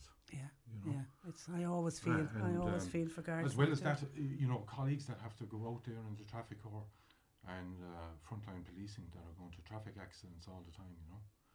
And I mean, at a moment like this, that, you know, I'd like to, you know, think of our colleague below in the Middleton district, Maurice Ballan, who was badly injured there before Christmas. And thankfully, you know, Maurice had life-changing injuries, but thankfully he's on the mend. Good, and that's good to hear. I'd like to wish, and all our colleagues, we were talking here last night, we just want to wish Maurice all the very best, and all our other injured colleagues throughout the country, you know. Okay. But you see hard things. Yeah. Somebody said, this is from Michael, and where Michael is texting from, says, "Hi Patricia, just want to wish Sergeant John Kelly the very best in his retirement. He's such a professional in his delivery and advice on the programme, and we will miss his sound advice," which is another thing. And I have to say, we'll miss your sound advice as well, because I don't know how many times we've done a piece with you, and it'll get picked up by the newspapers because it was, and we've got some wonderful guards and sergeants doing our guard the file, but you always seem to hit on something that works and that people need to get advice on. And that's something I would say, you know, in crime prevention, for people to go talk to their local guards. Talk to your local guards. And, you know, there is a wide breadth of experience out there, you know, and in all our communities out there. To be honest, there seems to be, you know, it always has been a policy that, you know, when a local guard retires in a village, right, there will be someone handpicked that has good, how would you say, native cunning. Yeah. You know, you can't replace native cunning. You know, that's sent out. That is a good man. And like the local guard in a community is not just a guard. He's a social worker. He's gone in fixing different little jobs that never come to the light afterwards. It might be trouble between neighbours. It might be, it might be mental health issues. And there are more and more mental health issues out of the community. And I find from talking to colleagues, you know, unfortunately, it's a lot of mental health calls sometimes that are going to at the moment, you know. But we like to think over the years that we've helped people, you know, and that it's not something that you can quantify as regards how much crime you've prevented. You know, as regards fraud, as regards something, you know, might think, well, I'm not going to fall for that one. I heard that covered on the radio the last few days. Yeah, you know, and sometimes people think, why are they on about that again? But you have to replaster the wall. Well, listen, I don't know how many times we will get a call in from listeners to say that you would have spoken about something, and literally that afternoon they'll have got a text saying, "Oh, that's what Sergeant John Kelly was talking about today," and people saying, "Would you ever thank, you know, whatever guard it was, but you in particular," which is great. Paul in Dungarvan says, "What a lovely man, and tell him to enjoy his well-earned retirement." And a lot of people want to wish you all the best. I want to wish Sergeant John Kelly the very best in his retirement, and thanks for all you've done, for all your service over the years, which is great. Have you a party planned? I suppose we'll have something small. There's normally something, you know. Is there? Yeah. Do you golf? Do you garden? Do you have hobbies? I absolutely love gardening. Do you? I'm not a golfer, but history and heritage will be what I'd be interested in. Brilliant. I will be, I suppose, talking to you in the future, hoping to get a little bit of time on that, because I would be very involved in history and heritage. Please do. Don't be a stranger. And the Kathleen in May is one of the things that we're looking at the moment. We're looking to get a famous yawl ship back home. Oh, listen. It's in keep us posted. It's in the UK at the moment, and there will be money required, and we're hoping that maybe some generous benefactors will come on hand. And it would be nice to see it tied up at the Key and Yawl again. If we can be of any help publicity-wise, let us know. Thank you very much. Okay, gotta leave it there, Sergeant John Kelly. A pleasure as always. Thanks for joining us. Cork Today on C103. With Corrigan Insurance's Macroom, now part of McCarthy Insurance Group. Want great advice? You know who to talk to. CMIG.ie. You're listening to Cork Today on replay. Phone and text lines are currently closed. Just a tragic story coming out of West Cork, where a small child has died in Skibbereen in what is believed to have been a choking incident in the family home. Now, seemingly the emergency services rushed to the scene. It's believed to have happened last night. A little 2-year-old boy eating food suddenly got into difficulty, and it's believed efforts by the first responders to revive him were unsuccessful, and he was pronounced dead at the scene. Isn't that such a tragic story, in every family's worst nightmare? So thoughts and prayers with that family in Skibbereen. Shocking story. 0818 103 103. And then Michael has been on to us, and this isn't the first text like this that I've received. We've been getting a number of them, certainly across last week. I think was the first of them that I started to receive. Michael says, "Patricia, I am one, I'm sure, of many, many of your listeners who have received a letter this morning from the HSE that my data was taken in the data breach. This is scary, knowing so much personal information of mine is now out there somewhere. I'm wondering now, what can I do about it? I would appreciate any advice from any others in a similar situation. Okay, you're certainly not on your own. There is 113,000 people whose personal information was illegally accessed and copied. That was during the cyber attack on the HSE. Was it last year? The year before, wasn't it? 2021. Now, the HSE, by the way, haven't finished writing to people. It's going to be at least April of this year before everyone who is affected will actually get a letter from the HSE. And obviously, if you don't hear from the HSE, it means that your information wasn't copied. Now, the good news is, and just to allay people's fears, the HSE say that they have no evidence that any illegally accessed information has been used in criminal scams or in fraud. Small amount of information did appear in the dark web in the early days. It was back in May of 2021, but it was taken down. And after more than 18 months of investigation and careful online monitoring, which, by the way, they're continuing to do, they have no evidence that any further information has been published online. So I suppose that is the good news. I mean, now they say, I know, if you go onto the HSE, .ie, they have a lot of information on what people can do, and you can find out exactly what information. You can request copies of the information that relates to you if you want to. And of the 113,000 people, which is a huge number of people, it was less than 1,000 had financial information accessed or copied. And I suppose that's the real worry that people would be that your financial information will get into the hands of the wrong people. So that was less than 1,000. But as I say, no evidence to date that any information has been used in any criminal scams or any fraud. But of course, they do say, and obviously people who will receive one of these letters, particularly those whose financial information has been accessed, to be very careful of any kind of scams coming your way. Contact your local guard, the station. And if you are worried in any way that you think your bank details have been compromised, the advice as always is just to directly contact your bank. But as of now, getting the letter, you don't need to do anything unless you want to actually get more information from the HSE. If you go onto the HSE, I haven't seen the letter, but I'm assuming all this information is on the letter as well. But you can go on to the HSE and you can request copies of the information if you want that specifically relates to you. But no, you're right, you're not on your own. 113,000 people and letters started. I think last week, as I say, was the first time that we certainly got notified here of people receiving the letters, but it'll be up until April before they get all those letters out to people.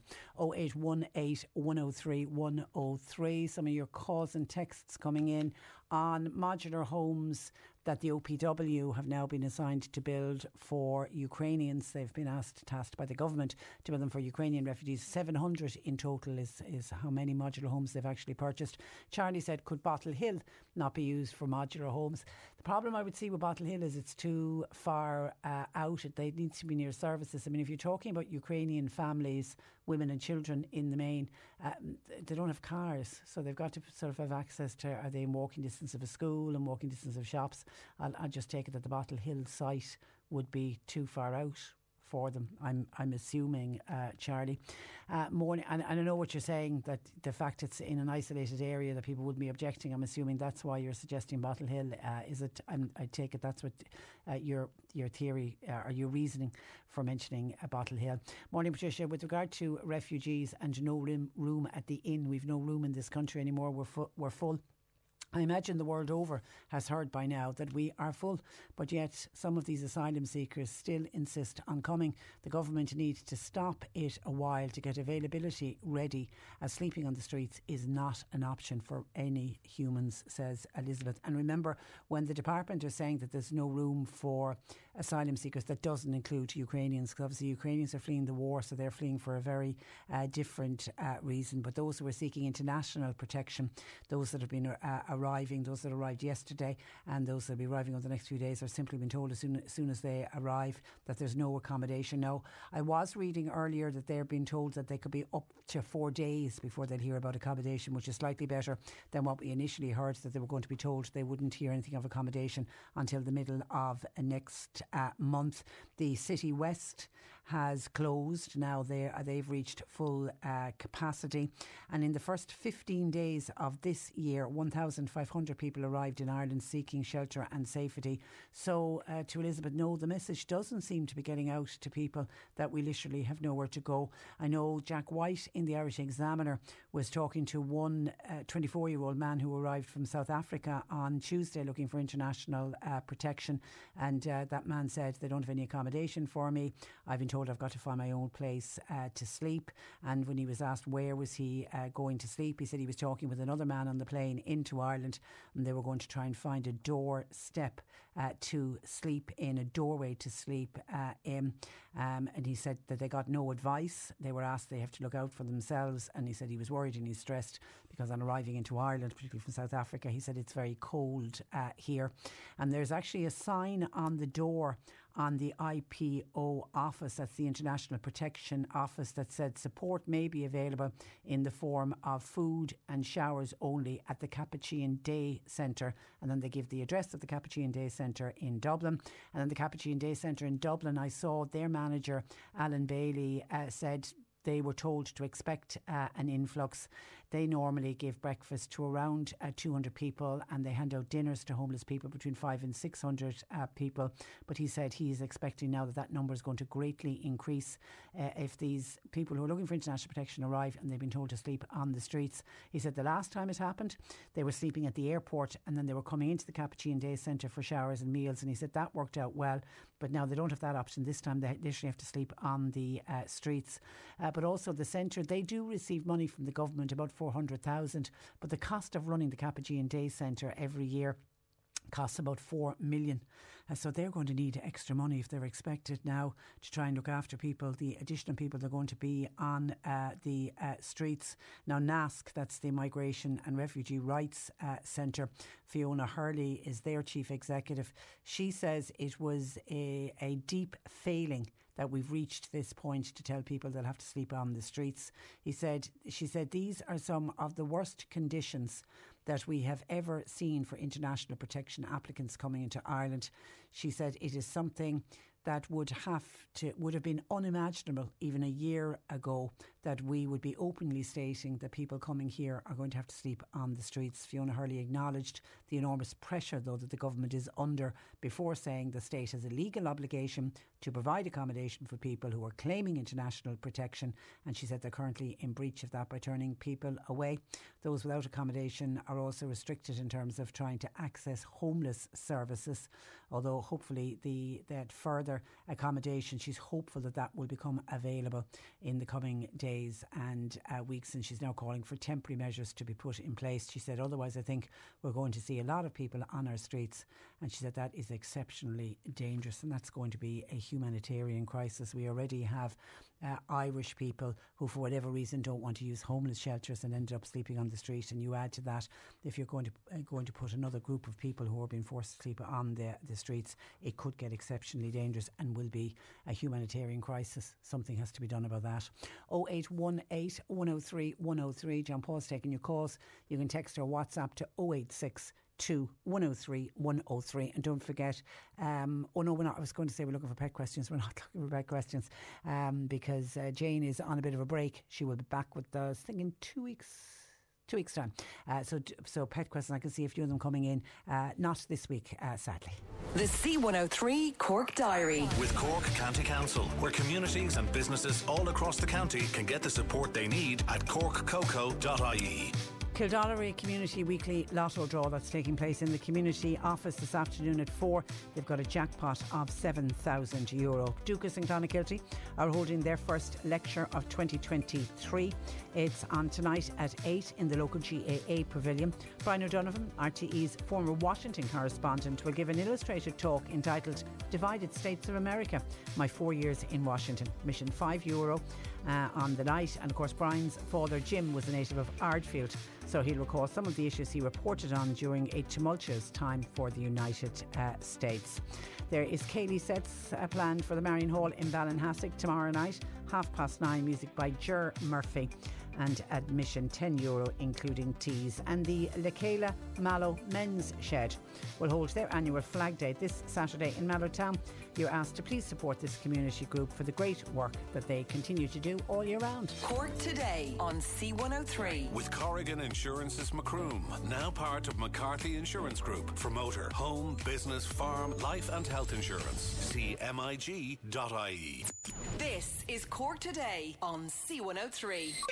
Email Patricia now with your story or comment. corktoday@c103.ie. Okay, some of your texts coming in. We spoke with Noreen yesterday, who was attacked by the vicious pigeon. Well, Martin in Fermoy says, I was attacked by 3 pigeons. It happened about 5 years ago. I was helping a swallow to get out of my garden and a pigeon pecked my right cheek, actually very close to my right eye. Ended up having to get 4 stitches. At the same time, 2 other pigeons attacked my left hand and ended up getting 3 stitches on one of my hands. So pigeons do attack. There you go. Hopefully you're fully recovered, Martin. Thank you for that. Regarding the ambulance service in West Cork that we spoke about earlier, the bypass procedures of the hospitals is not accepting patients from an ambulance is not the decision of the driver or the paramedics. You need to bypass Mallow and Bantry. It's a directive. They have no choice. Regarding the rapid response car in West Cork, it was 24/7 for a time, according to this texter, and then ambulance management started to redeploy the staff from the car to cover holidays and sick leave around Cork and Kerry. This happened 1 day in 4 last year. And our reporter was local Dáil Deputy for West Cork, Michael Collins, said the ambulance will lose good staff if this continues. Well, they have already lost a high number of staff countrywide already from burnout and stress, and people saying that they've had enough. And Winnie said, 100% agree with Deputy Michael Collins on your programme this morning. A friend of mine had a fall in their home in Bantry. Happened at about 5 o'clock in the afternoon. Needed to call the ambulance, which I have to say arrived promptly. Got amazing care from the ambulance staff.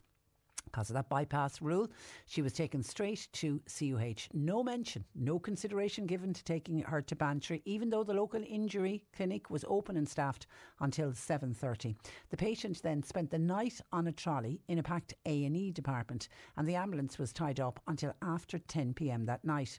That meant that West Cork was unnecessarily minus one of their ambulance for that length of time. Patient eventually had an x-ray. Guess what? Nothing broken, thankfully, but this could easily have been done at the Bantry Local Injury Unit, which was 5 minutes away from her house. She'd have been back at her own home within the hour, and the ambulance would have been available for somebody else who needed assistance. That's from Winnie, and that kind of really sums up what is currently wrong with that situation for sure. Thank you for that, Winnie, to 0862 103 103. Let me go out to lovely Cape Clear, where Michael Cadigan joins me. Good afternoon to you, Michael.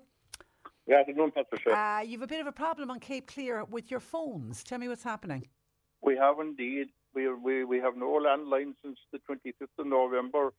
I do understand that we got a severe flash of lightning, which did an awful lot of damage to both the Aircom and the ESP.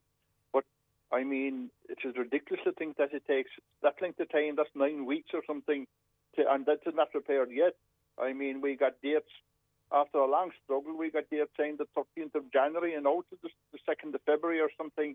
But, like, I mean, their contracts are between 5 and 9 days, or between 2 and 5 days, between two and five days. Now, I understand maybe that access to Cape Clear mightn't be as handy as that all the time. But, I mean, if we went to look back at the ESP, they had their operation back up and running in 48 hours. Now, there may be little bits and pieces that they hadn't done, but I mean, I cannot understand why Telecom... No, they have repaired some of the phones, but there's quite a few old fellas that have B&Bs and various different things are still out. So I just don't get it. So 25th of November, and where are we at? We're at the 26th of January. So we're now over 2 months. It was exactly for the 25th of November, a month before Christmas. We're a month after Christmas now, and you're still without your phone lines. Seems an excessive period of time. You would have people ringing you and saying, why aren't you answering the phone, and these various different things for that. You would get as far as getting your mobile, you know. Yeah. So I honestly think, I suppose what's after happening, I would imagine anyway, is that We have certainly taken the poll from the local people, you know, the people that would normally be doing the jobs around here, since it's gone into a central operation somewhere. And maybe if you asked them where Cape Fear was, they probably mightn't even know where it was, you know. I know, it's back again, isn't it? It's like the council, but the local man with the shovel knew exactly where the dikes were and the ones that needed to be unblocked, and it would have been the same back in the day. The telephone engineer would have known exactly what needed to be done and who to send. Exactly. But the farther way you take the central pole, let me say, from the problem, the bigger the problem for the customer. And it's not a case that nobody's been able to get on or off Cape Clear in that 2 month period. Not at all. As I say, I made a kind of comparison there. The ESP had their operation wrapped up in 48 hours. No, they had outstanding bits and pieces, which they're still doing. But to say that they hadn't access would be totally wrong. No, they may not have access every day, but whoever is doing that job, if you ring the ferry in the morning and ask them, is there any schedule during the day, they'll be more than happy to tell them. But from 90% of the time since we have, and particularly with the last part, Patricia, we're getting it out with a punt. Yeah, so because the weather's been nice and calm. But you say some of the islanders, their phones are back. Oh, they are, yeah. I think they're back to the essential ones, like the nurse and the Corkman and some of those. The business, obviously the nurse is the most important one. Yeah. And then the next one, but for the person on the other end of the line, then that doesn't have... Yeah. But, in order to fix the problem, they physically need to come onto the island, do they? They do. I understand that. You know, I understand from although I haven't been talking to them or anything like that, but I used to have dealings with telecom way back over the years. I managed to keep them going from time to time because I was involved with the ESP and, as cards and various different things, which I can understand or maybe hard to get and all that. But the problem is, Patricia, you're being told nothing. Okay, IFA or something are handling our operations, all right. But telecom, our responsibility, we're a part of the national grid, let me say, or the national, what they call it. I cannot understand why the whole thing, why we're being, look, if they can't service Cape any better than that, well, they should be ringing him and saying, lads, forget it. We can't do nothing for you. And dare I ask, have you received a bill? No, I don't think so. Okay. And I can tell you one thing, I need to get back in the next post to money and saying I'm going to pay for anything for the next 6 months. And I would say to anyone, keep an eye on direct debits that might have gone out and bills paid when you didn't have the phone. Okay. We close the bank account immediately. Okay, we're going to get on to air. I don't think we'll get anything back for the close of the programme today, but hopefully we might get some information, if not this afternoon, certainly tomorrow. The mobile is good and clear though. On Cape Clear. We have good mobile, and we're very lucky there is that are after establishing a mast, anyone that's phone that put in a new mast, there was an awful lot of coverage altogether because there were lots of Cape, as you can realise, that had much coverage, and certainly a lot of the country that, you know, that they're zooming in the thing from Cape in because a lot of the places, the hills up to the north of them, and was killing them, so, and anyone that's operating, of course, boats and things, they give them extra coverage. Yeah, it was great. Okay, listen, Michael, thank you for that, and we'll keep in contact with you, but thanks for joining us.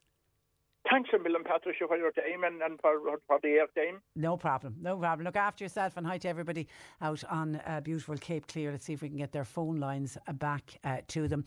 Just on the HSE and the data breach, somebody else has been on to say, because I mentioned to the first gentleman that contacted us that you can get onto the HSE and you can request, if you want to find out specifically the information that was copied, you can actually request the information you can request copies of the information that relates to you. Somebody has said, and I didn't know this, on the HSE data breach, to get that further information that you spoke about from the HSE, you must send a passport photograph, which at that point, they have everything to identify you. If COVID information was breached, then they also have your PPS number. I'm very slow to give this to the HSE. I wrote to the Data Commissioner for advice, but I've heard nothing. I wrote a month ago. Any views, please? Thanking you. I would be very interested to find out from the HSE why they need a passport photograph of you. So if you want to check that out with them, I would be interested in that. The only thing is I wouldn't have that much concern about giving a passport photograph to the HSE, because the passport photograph relates directly to you. So unless you have somebody who is identical to you who could claim and use your photograph, you know, you've got have a doppelganger. I don't think that your passport photograph could be used for anything else. But I'm just querying and wondering why the HSE, they've already contacted you, so they know who you are, they know your information was stolen. You want to find out what information was stolen. I get back onto the HSE and say, why are you now looking for a passport photograph of me as well? This is the Cork Today replay on C103. Now, since Irish Rail suspended its on-board serving of food and drink, and they did it early in the pandemic, many people have been disappointed that the service hasn't returned, and many are wondering why. Sinn Féin Dáil Deputy Thomas Gould says it's about time people are able to get some food or a drink while travelling by rail. And Thomas Gould joins me this afternoon. Good afternoon to you, Thomas. Good afternoon, Patricia. And you're welcome. Have you been able to get any explanation from Irish Rail as to why it's taken so long to return catering services to our trains? I have, but first of all, Patricia, I'd like to say that I know on the scale of everything that's going on in people's lives at the moment, this is quite a small issue.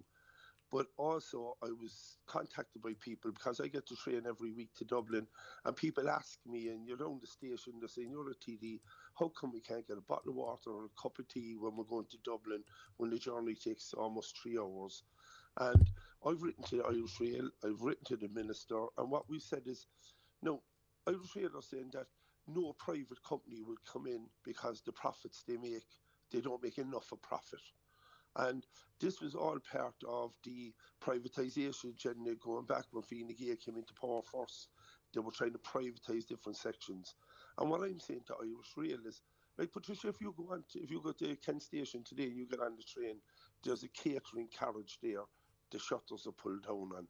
And I'm saying to them, how hard would it be to hire staff, to man it, give them proper jobs, not these kind of part-time, low-wage jobs that these private companies are given, and reopen the services so people can have a cup of tea, a bottle of water. Like, I remember as a child going up to Dublin for All-Irelands and things like that. Going on the train was a great adventure. Your families know, parents are under pressure, older people, and if they don't have water or if they don't have snacks and stuff like that, you know, they're waiting a long time to get to the other end. But can you understand if it's not commercially viable? No, they're not saying it's not commercially viable.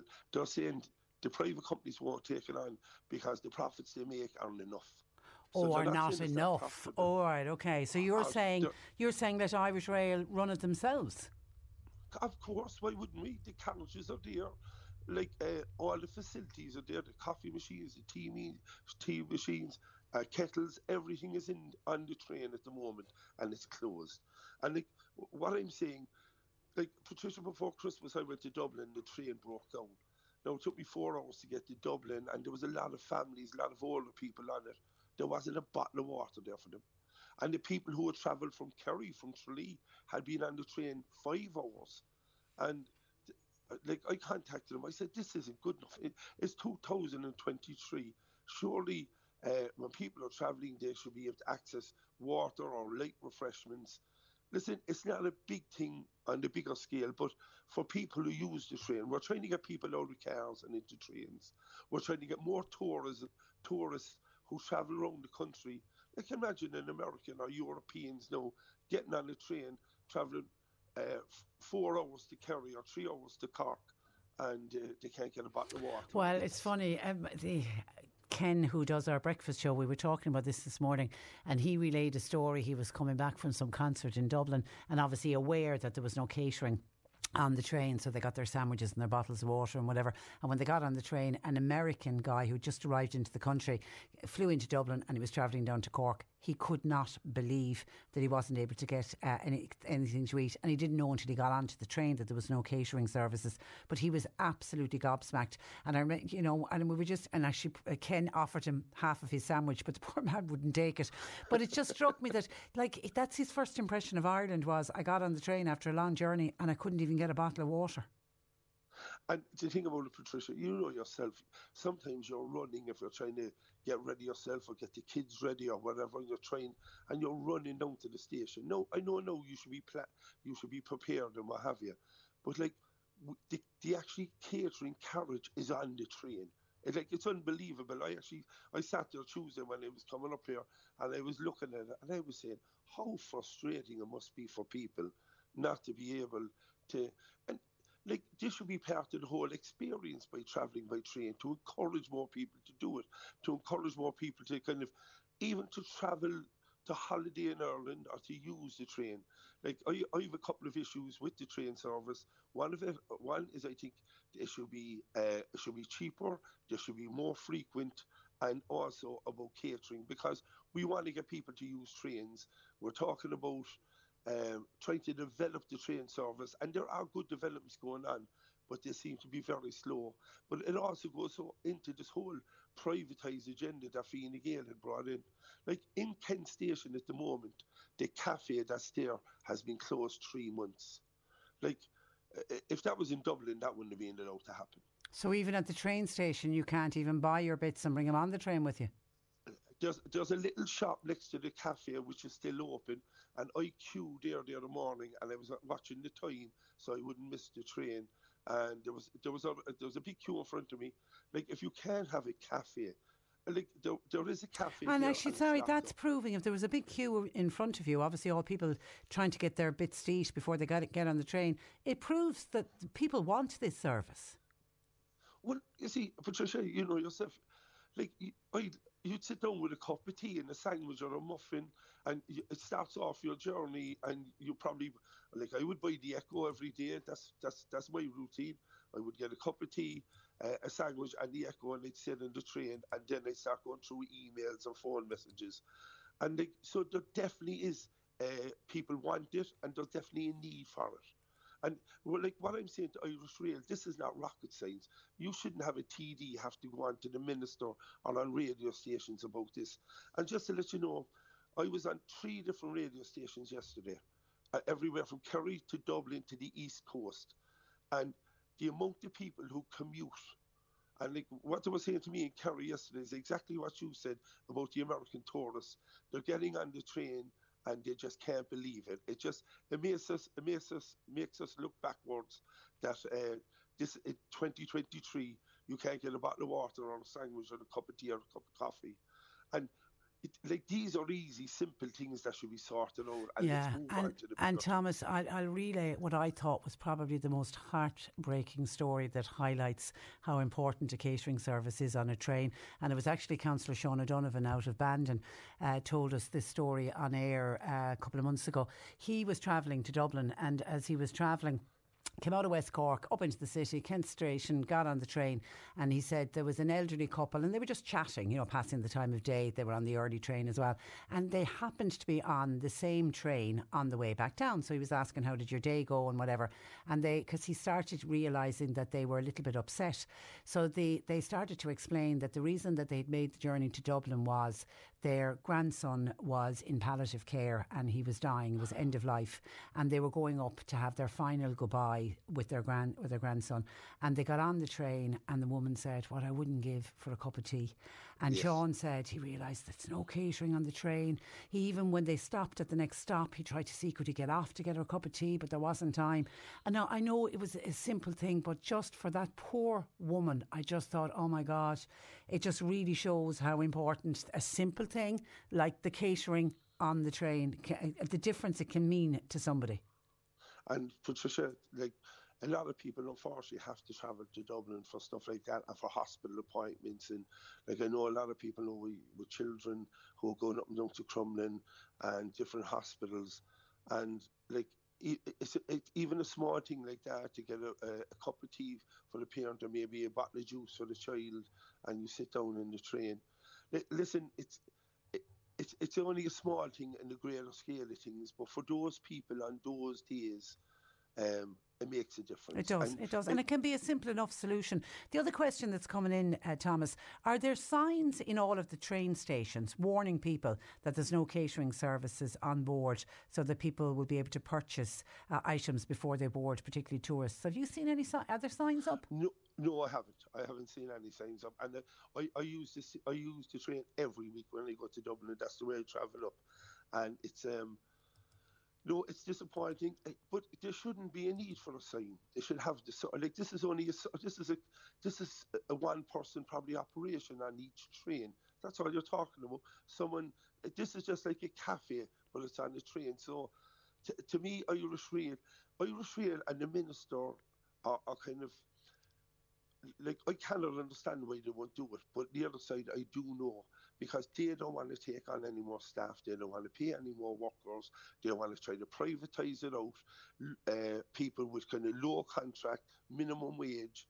Like, we're after moving beyond that now. And I think there's an onus on Irish Rail and the minister to instruct them to go in and provide the service, because it's going on too long. All right, here's a really good point as well in from Anne-Marie. Says, Patricia, if the train was delayed, and you cited an example of the train being delayed, if a person has type 1 diabetes while on board and there's an unavailability of food containing carbohydrates, it could result in hypoglycemia, which can be a life-threatening situation. That is very concerning. Thank you for discussing what is a very important issue. So there's a health implication there. Well, can I say, Patricia, I'm a type 2 diabetic. Well, I'm on the edge, you know, yeah. 1 and 2. And I know what that lady's talking about. Sometimes I would suffer with low blood sugars, and I could get, you could collapse. Well, you get very tired. You could need nod off, or even, you know, it has that effect when your blood sugars go that low. And I know that from my own personal experience. It's happened for me on a few occasions, you know. So that's why I would always carry stuff. Yeah, but like, yeah, for people with type 1 diabetes, who I would have a good few friends, unfortunately, who has it, like, they would always go around with something on them. But sometimes you could get caught out. I mean, like that, you're not expecting a train to break down. If you think, oh, yes, I'm going to be home, I'll be okay, and then suddenly the train breaks down. Someone else is saying, well done to Thomas Gould for highlighting this. There'll be a much bigger problem with hot weather in the summertime, particularly if a train breaks down. And Irish Rail can't tell us that no train is ever going to break down. And can I say, Patricia, like, to be fair to the staff in Irish Rail, right, I found them excellent. And they're very rarely, in my experience, they're normally on time. But this incident before Christmas was a major breakdown. I think it took me 4 hours to get to Dublin, which was an extra hour and a quarter, or 20 minutes. And like that lady there who said about the summer, when you see the hot weather we had last year, and you're travelling in the carriage full of people. Now, for the first 2 years of COVID, I was going up and down to Dublin. The carriages were virtually empty. But now the trains are packed. Yeah, they are, which is great. It is great. And a final one in. Anthony says, I miss the days of the train with the trolley. You get a cup of tea and a Danish. He says, I hope it returns, especially on a cold day. You'd actually be looking forward to it. OK, thanks for that, Anthony. Listen, Thomas, thank you for that. And thanks for joining us this morning. Thank you, Patricia. Bye-bye. That is Sinn Féin TD Deputy Thomas Gould. The Premier League live on C103.ie, taking a break this week, but it returns Saturday, February the 4th, powered by TalkSport. Trevor will be back with all the action from the Premier League. That's live online with Harvey Norman, your home of the big screen, returning on Saturday, February 4th. That's where I leave you for today. My thanks to John Paul McNamara for producing. Nick Richards with you for the afternoon, and we'll talk to you for the final one of the week tomorrow morning at 10. Until then, I'm Patricia Messenger. Very good afternoon. Cork Today on C103 with Corrigan Insurance's Macroom, now part of McCarthy Insurance Group. Want great advice? You know who to talk to. CMIG.ie. Hi, this is Craig Robinson from Ways to Win, and support for this podcast comes from Invesco QQQ, the official ETF of the NCAA. The future isn't scary. Not realizing its potential, however, could be. Just like on the recruiting trail, I've seen potential come in many forms as a coach. Learn more at Invesco.com/QQQ. Let's rethink possibility. Invesco Distributors, Inc. When you make decisions for your company, you look for the no-brainers. And if you have a lot of mailing to do, Stamps.com is the ultimate no-brainer. It streamlines your processes to make your business more efficient, which makes you less busy. Mail checks, invoices, legal documents, and everything you need to keep your business running with Stamps.com. Seamlessly connect with every major marketplace and shopping cart. Schedule package pickups and see your cheapest and fastest shipping options from different carriers. With rates up to 89% off USPS and UPS rates. And with the Stamps.com mobile app, you can take care of mailing and shipping wherever you are. Make the same no-brainer decision as over 1 million other businesses with Stamps.com. Sign up with code PROGRAM for a 4-week trial, plus free postage and a free digital scale. No long-term commitments or contracts. That's stamps.com. Code program.